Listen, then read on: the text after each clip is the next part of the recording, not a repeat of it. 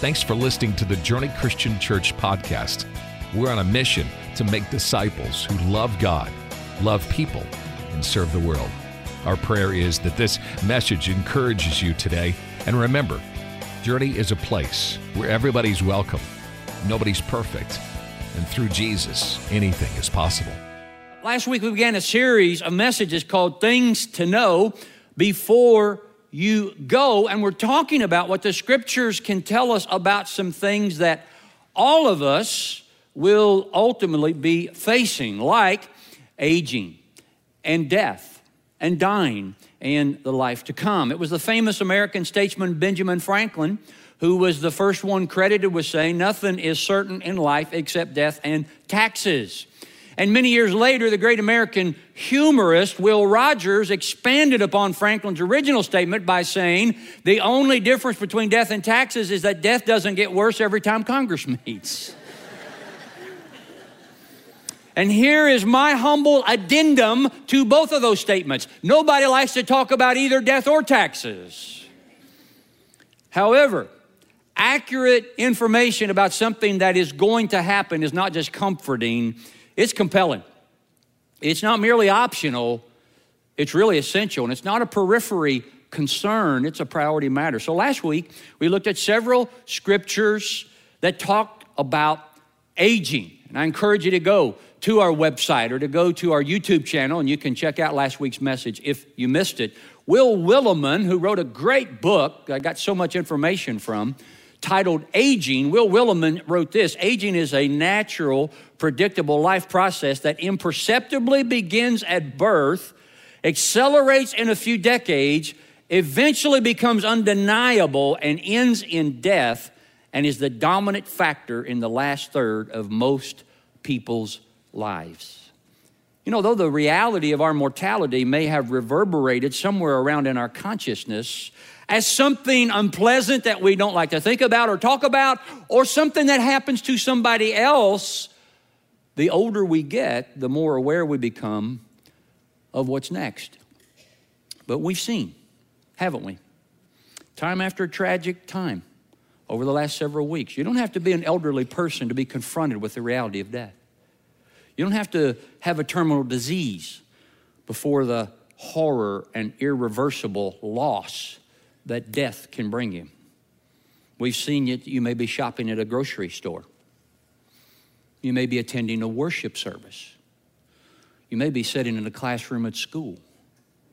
You may be waiting for an appointment in the doctor's office. Maybe you just show up for work at the factory. Just in the past month, in all these settings and more, we've seen people senselessly slain and families tragically torn apart and whole communities intensely grieving. And a nation is helplessly terrorized and paralyzed about what might happen next and deeply polarized about what can be done about it. Today, I want to tell you about a close up experience I had with an act of terrorism a few years ago. I see these mass shootings, regardless of the shooter's motives, as acts meant to terrorize and antagonize and polarize people. Now, the story I want to share with you did not take place in America, but it did kill Americans, one of which I knew quite well. On March 22nd of 2016, three coordinated terrorist attacks in Brussels, Belgium, were carried out by an organization called the Islamic State of Iran. Two at the Brussels International Airport, and one at a bus station on the Brussels metro route. 32 civilians were killed, along with three suicide bombers. 300 people were injured. The perpetrators belonged to a terrorist cell that had been involved in the November 2015 attacks in Paris. The Brussels bombings happened shortly after a series of police raids targeting the group. The bombings were the deadliest attack on Belgium soil since World War II. The Belgian government declared three days of national mourning while searching among the rubble to identify the deceased and to find any survivors, if there were any. My oldest daughter, Anna, sent me a panicked message saying that Stephanie Moore and her husband, Justin Schultz, this is Stephanie, this is Justin. They were living in Brussels at the time, and they went missing after they dropped off Stephanie's mom at the airport on the morning of the bombing. Stephanie was a very close childhood friend of Anna's from our church in Lexington, Kentucky. This is a bad picture. I probably took it. But that's a, a, a, teenage version of my oldest daughter, Anna. I didn't know her hair was ever frizzy like that. and that is Stephanie uh, when she came to visit us at the time we were living in Ohio. Stephanie's mom and dad are Gary and Carolyn Moore. They were very involved in our ministry in Lexington, friends of mine and my wife. And my heart sank as day after day they searched for Stephanie and Justin. And the longer the search went on, the more apparent it became that they were most likely among the 32 killed in the deadly blast. And just days after the attack, they were confirmed among the victims through their dental records. My first thought was, why would anybody want to kill Stephanie Moore? Stephanie was the sweetest. She was the most respectful. She was the most polite little girl among Anna's friends, and she was always a joy to have in our home. Not long after they identified Stephanie and her husband Justin's bodies, I received a phone call from Gary and Carolyn Moore. Now, you need to know it had been over 20 years since I had served as their pastor. Not a lot of contact in that period of time. I knew what they wanted. They asked me to do a funeral service for Stephanie and her husband in Lexington. I've done a lot of funerals over my years in ministry, and I've seen some tragic situations. I've done the funerals of babies that died from sudden infant death syndrome. I did the funeral of a two year old boy that drowned in a pond. I did a funeral of a family of four mom and dad and their two little girls that all perished in a house fire, had all their funerals at once. I did the funeral of a murder suicide. The, the young man killed his ex girlfriend, then killed himself. I did his funeral. But this is the first time I'd ever done a funeral for victims of a terrorist attack. What do you say? I want to share with you part of what I said at that funeral. And at the close of this message, I want to share another part of that message because I think it can help us in this cultural moment.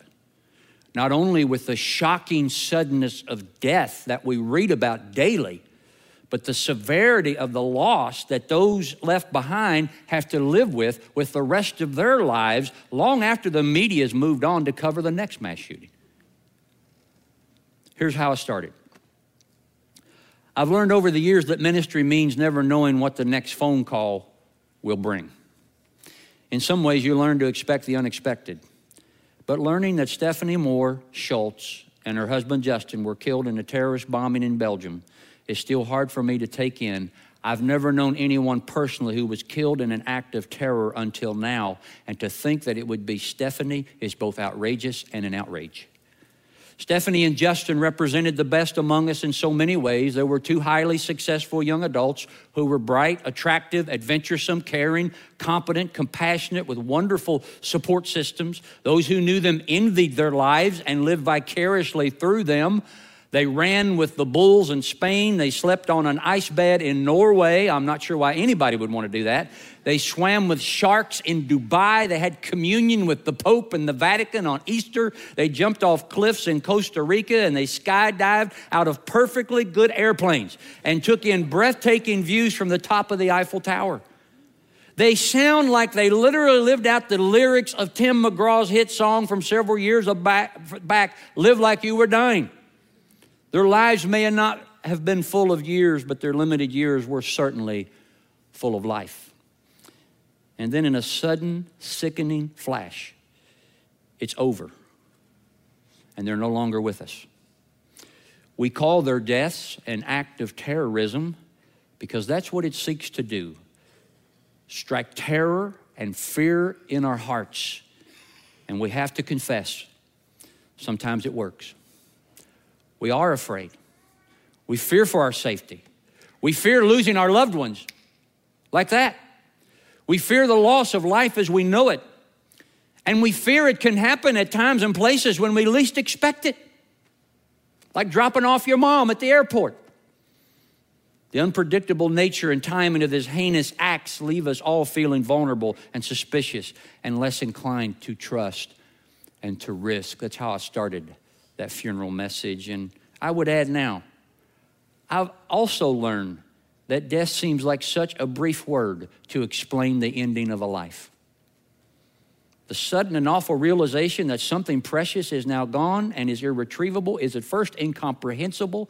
It is in those moments that we realize what it means for death to be what the scripture writers call an enemy and friends, it's not just an enemy that takes away from you what you most hold dear, it is an enemy that is coming after you as well. Lisa Rotgrach, hope I said her name right, is the author of a book titled Death Warmed Over. It's a combination cookbook and sociological study of funeral meals and rituals. And she starts the book off with the story of a man dying at home in his bed. And he could smell the aroma of chocolate chip cookies, his all time favorite food baking in the kitchen. He so wanted to taste just one more cookie before he died. He dragged his ailing body out of bed. He crawled into the kitchen. He reached out a trembling arm to grab one final cookie when he felt the sting of a spatula smack his hands. Put that back, his wife said. They're for the funeral.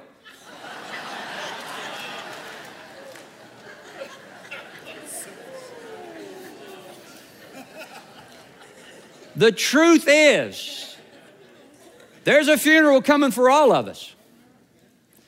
And it is the finality of that reality that led parents from many generations ago to teach their children this oft repeated bedtime prayer. Some of you know it. Now I lay me down to sleep. I pray the Lord my soul to keep. If I should die before I wake, I pray the Lord my soul to take. That's a cheery way to send your kids off to bed, isn't it?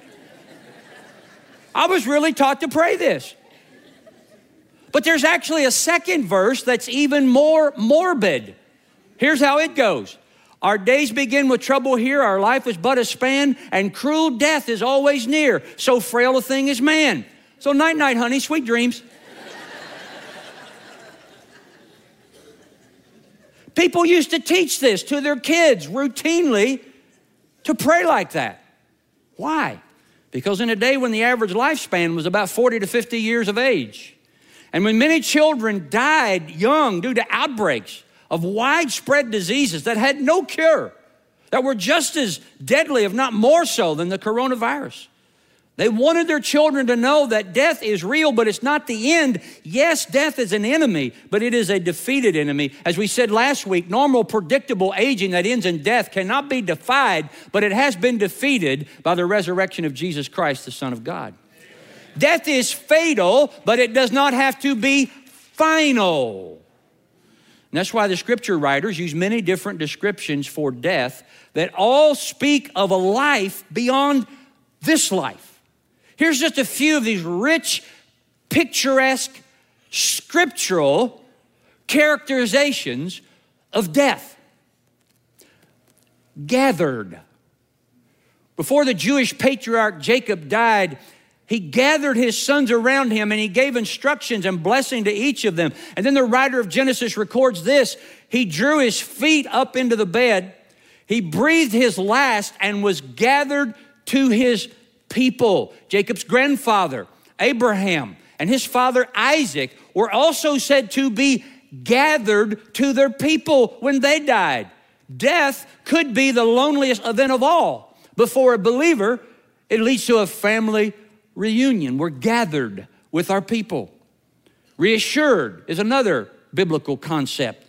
At age 110, Joseph told his brothers, I'm about to die, but God will surely come to your aid. What a beautiful reassurance to give loved ones that you leave behind when you die. Even though I will no longer be here, God will still be with you. Rested.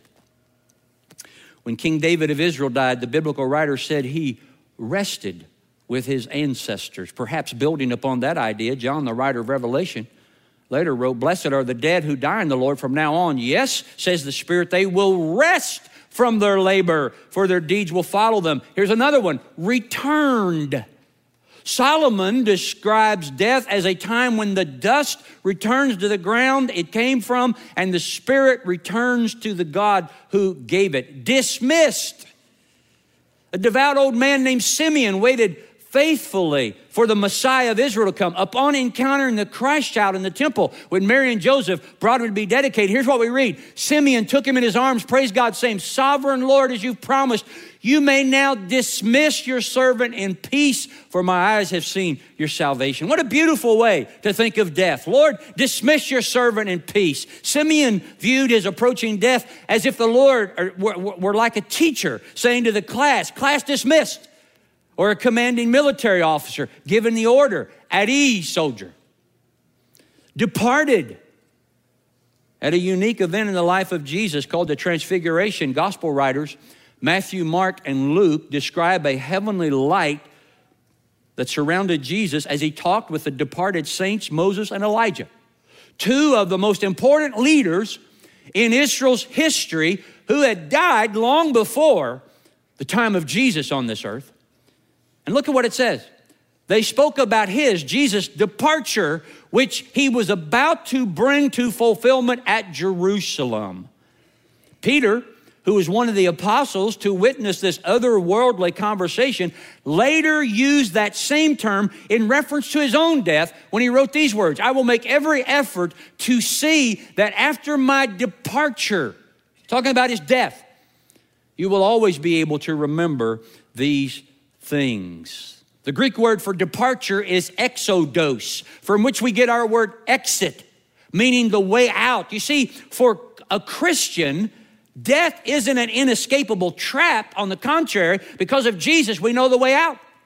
Death is an exit, not an extermination. Someone has said Earth's exodus is heaven's genesis.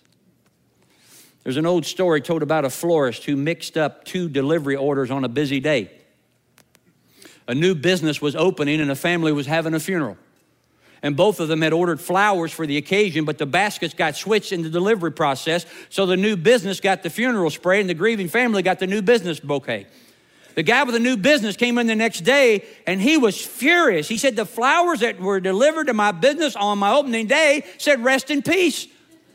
The floor said, You think you have problems? You should have seen the people that just left here. They had a funeral and they got a spray that said, Good luck in your new location.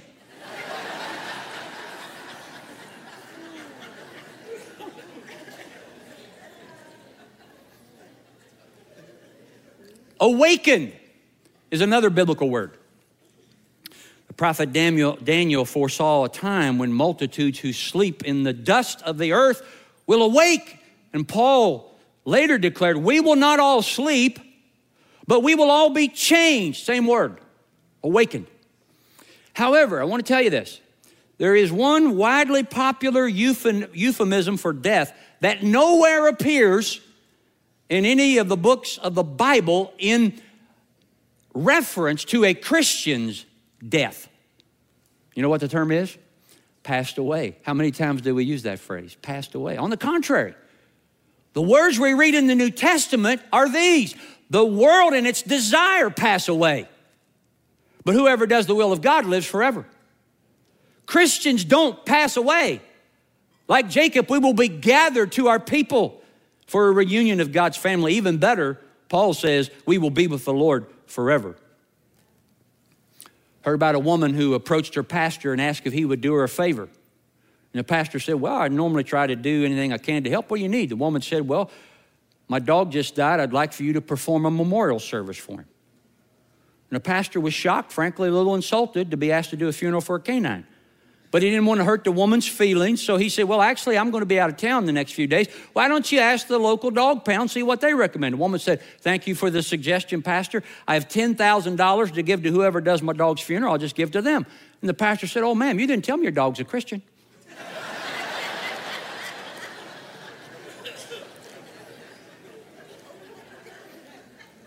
it really does make all the difference in the world when you die if you're a Christian.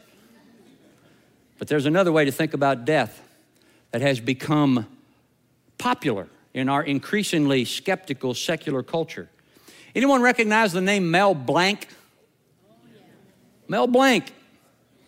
He was the voice behind all the cartoon characters in Looney Tunes. Daffy Duck. What was the rabbit? Bugs Bunny, thank you, yeah. At the end of every movie, you'd see Porky Pig come out on the screen. And he'll always say the same thing, Adia, Adia, Adia. That's all, folks. In 1990, Mel Blanc died. You know what his family put on his tombstone? That's his, that's his tombstone. That's all, folks. Many people in our increasingly secular and skeptical society believe that when life ends, that's all, folks. In an interview with the British daily newspaper, The Guardian, the famous atheist physicist Stephen Hawking was quoted as saying, I regard the brain as a computer which will stop working when its components fail. There is no heaven or afterlife for broken down computers. That is a fairy story for people afraid of the dark. Distinguished Oxford University mathematics professor Sir John Lennox who's a brilliant thinker and a committed follower of Jesus, was asked to respond to Hawking's statement. And Lennox wittily replied, Atheism is a fairy story for people afraid of the light. That's pretty good answer, isn't it? Others seem content to adopt a we can't really know for sure attitude about life beyond death. Hollywood film legend Kirk Douglas, who died in February 2020, at the age of 103, said, I have studied religion and I have concluded that there is some power, but we don't understand it. And still, many others live in a constant terror about death. Back in 2015, the New York Times ran an article about former CNN host Larry King and his obsession with death. The article says his day begins with reading obituaries and he ponders who will give the eulogy at his funeral. He smiles as he thinks it might be Bill Clinton. And then his face becomes blank and he says, But I won't be there to see it. King has survived a heart attack, quintuple, quintuple bypass surgery, prostate cancer, diabetes, and seven marriages and divorces. He was 77 years old when CNN dropped him. And when that happened, he became aware that there really will come a day when he dies. And according to the article, to move against aging and death, Larry King took hormone pills for human growth, four of them each day. He planned for his body to be frozen so that someday he might live again. The New York Times writer reports King conceding, I know it's nuts, but at least it gives me a shred of hope. And then King said this other people have no hope. Larry King finally succumbed to death in January of 2020 and now he knows. What is our hope as Christians in the face of death? Do we understand what happens at death? Can we be sure where we're going after death? What kind of life will eternal life be? Is it just a continuation of present conditions or is it something totally different? Where is heaven? Will some people really go to hell? Where or how does the resurrection of the body fit into any of this? Those are some of the questions I hope we can answer over the next couple weeks about death, life beyond life after death, and living ready for either. I agree, as I said last week, with the great New Testament scholar Tom Wright when he said the classic answer to the questions of death and beyond these days is not so much disbelieved as simply as not known. People don't know what the scriptures teach.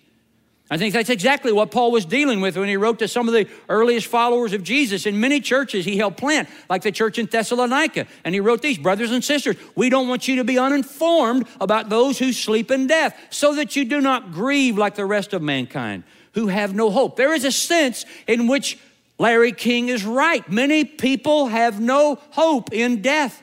But Paul says there's some vital information available to us about death that can help us face death with hope. And to talk about that hope and to wrap up, I want to return to the funeral of Stephanie and Justin Schultz. And I want to share what I closed that service with. I said, if Stephanie and Justin's young lives taken too soon from us teach us anything, they teach us to live passionately, love completely, and to learn humbly every day of our lives. Because when you think about it, we don't have control over many things in life. We don't get to decide where we were born, who our parents would be, or which period and culture we would live in. We didn't get to decide the two dates on our gravestone. None of us know when our time on this earth will be up. It could be next week or next year or decades away. Only God knows that. And our lives are in His hands, but there's one thing we have a vast amount of control over. We get to choose how we will live. We can live with fear or we can live with faith. We can live regretting the opportunities we passed up, or we can live remembering the obstacles we overcame. We can live saying, if only, or we can live saying, what a ride. The aim of terrorism is to get us to live lives that are held hostage to fear and hate and to be bound in an ever diminishing world. The tactics of terror are torn from the ultimate terrorist playbook written by the enemy of every human soul who comes to steal, kill, and destroy. Jesus exposed his dark agenda and then offered the best counterterrorism strategy this world will ever know. Jesus said, But I have come that they may have life and life to the full. When terrorists strike, governmental agencies launch full scale investigations. Highly skilled and trained officers seek first answers and then ultimately justice. Elected officials and people in power enact policies to prevent future attacks. People seeking to be in power then rise up, claiming their side has the better answers. But behind all of that work, and much of it is good and needed, lies this question Why? Why? And it's a why that goes deeper than culture and deeper than religion and deeper than poor policies and oppressive structures and corrupt politicians and inequitable economics and inferior education and every other reason we continually hear to explain these unspeakable acts of violence. And behind them all is the oldest and truest reason for it all human sin. Because at the heart of the human problem is the problem of the human heart.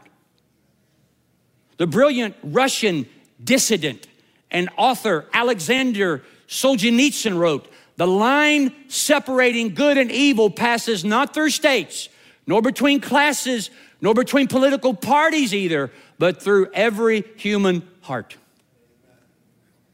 This universal condition infects all of us, friends and foe, kings and peasants, citizens and immigrants, and makes us susceptible to the satanic schemes that would steal our hope, kill our loved ones, and destroy our dreams.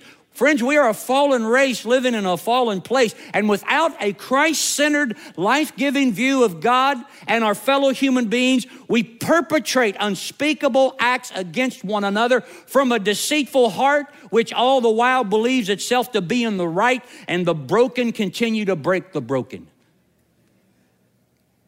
And yet, a tragedy like this shows us another aspect of ourselves. It is an element we don't hear enough about in our daily news feeds. It's the part we see when perfect strangers run headlong into the smoke of fresh explosions to help a fallen fellow human being. Carolyn Moore, Stephanie's mother, was standing in line waiting to check in for her flight back home to Kentucky. probably the only reason Carolyn wasn't killed is because Carolyn's about that tall. And people were standing taller than her, almost like a human barrier, when the bomb went off. That took the lives of her daughter and son in law who just dropped her off, although she was unaware of it at the time.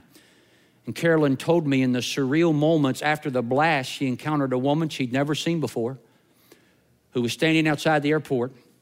This woman consoled her, guided her, and instructed her on getting the word out to recover Stephanie and Justin. Carolyn said she never got her name. She never saw her again after those first chaotic, chaotic hours.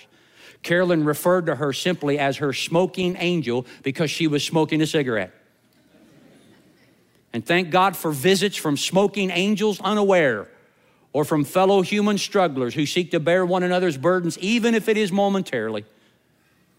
We're all a fallen race, this is true, and yet there's more to us. We're also image bearers of a great and good God. There's a deposit of God likeness within each of us, which comes out even in our darkest of moments, and perhaps especially in such moments. So, what are we to make of this dual reality? How can we find life when we're surrounded by death? How can we love when the urge to hate is so strong and so seemingly justified? How can we hear the voice of truth when we're inundated with so many lies? There was one who not only showed us the image of God, but was the exact likeness of Him. He came from the Father full of grace and truth, and we read in Him there was life, and that life was the light of all people. The light shines in the darkness, and the darkness has not overpowered it. Friends, Jesus experienced the deepest darkness ever known as he went to the cross and when he died on the cross. Dark with Judas's betrayal, dark with Peter's denial, dark with the abandonment of the disciples he trained for three years, dark with Herod's mockery, dark with Pilate's cowardly decision, dark with the religious leaders' hypocrisy, dark with Satan's glee, dark in that sealed tomb. But listen to me, friends, God does some of his best work in the dark. New life, think about it. New life always starts in the dark, whether it's a seed planted in the ground, a baby growing in a womb, or Jesus in the tomb. Because just three days later, before the sun came up, the sun was up, sharing his light and life giving message by meeting with frightened women and eating with his dis- stunned disciples and conversing along a country road with confused travelers, appearing first here and there. The story of Jesus' life, death, burial, and resurrection shows us that in Christ, darkness, selfishness, terror, sin, and human depravity can be and will be once and for all overcome. And friend, that is that's the only hope that can console the deepest why of our present pain. It's the ultimate answer of God to the question of why is there such tragedy and suffering is not with words but with the word the word who became flesh god's ultimate answer is not found in an explanation, but an incarnation. Jesus Christ, fully God, fully man, entering our world, taking our sorrows and sins, experiencing the brutality of life, tasting the sting of death, and then rising victoriously again.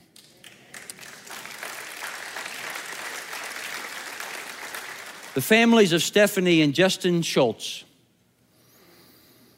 were asked to do what no parent should ever have to do. They were asked to identify the bodies of their deceased son and daughter.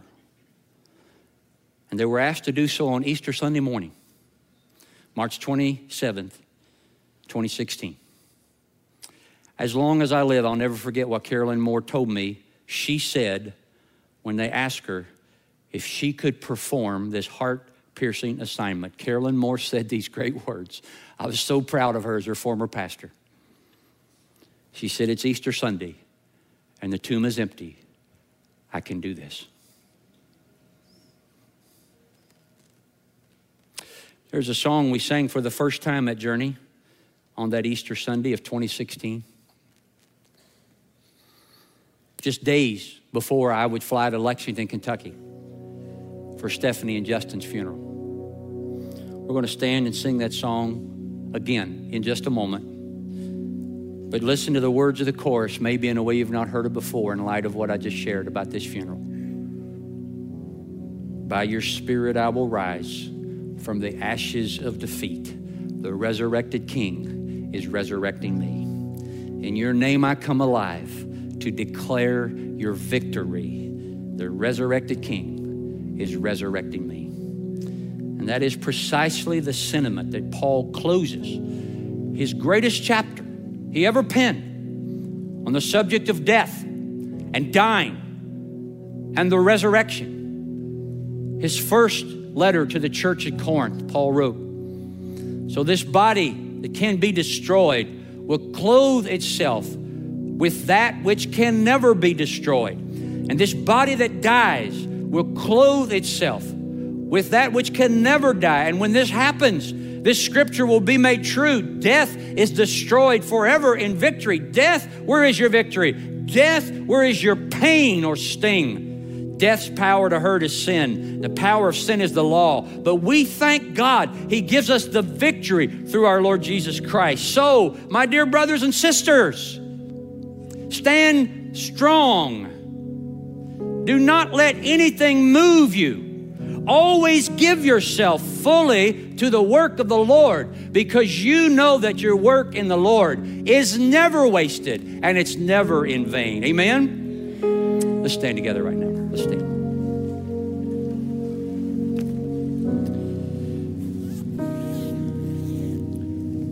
So, Father, we thank you that even as we are confronted individually, personally, as a community, as a nation, or globally, with the final enemy, that enemy does not have the final word. Because the word that became flesh, the word that was full of grace and truth from the Father, the word that resurrected over the grave and gives us victory even as we face death. We thank you, Father, for that. We pray, Lord, you'll just help our thoughts get more in line with your thoughts on this topic. So many people are confused, not just about aging, but certainly about death and dying. God, thank you for the light you've shed through the scriptures. Most of all, thank you for the light that the darkness can never overcome the light of Jesus. In him was life, and that life was the light of all men. And we thank you for that. In Jesus' name we pray. Amen. If you like this podcast, we post a new message every week. So make sure to click that follow button and share it with your friends. Remember, Journey is a place where everybody's welcome, nobody's perfect, and through Jesus, anything is possible.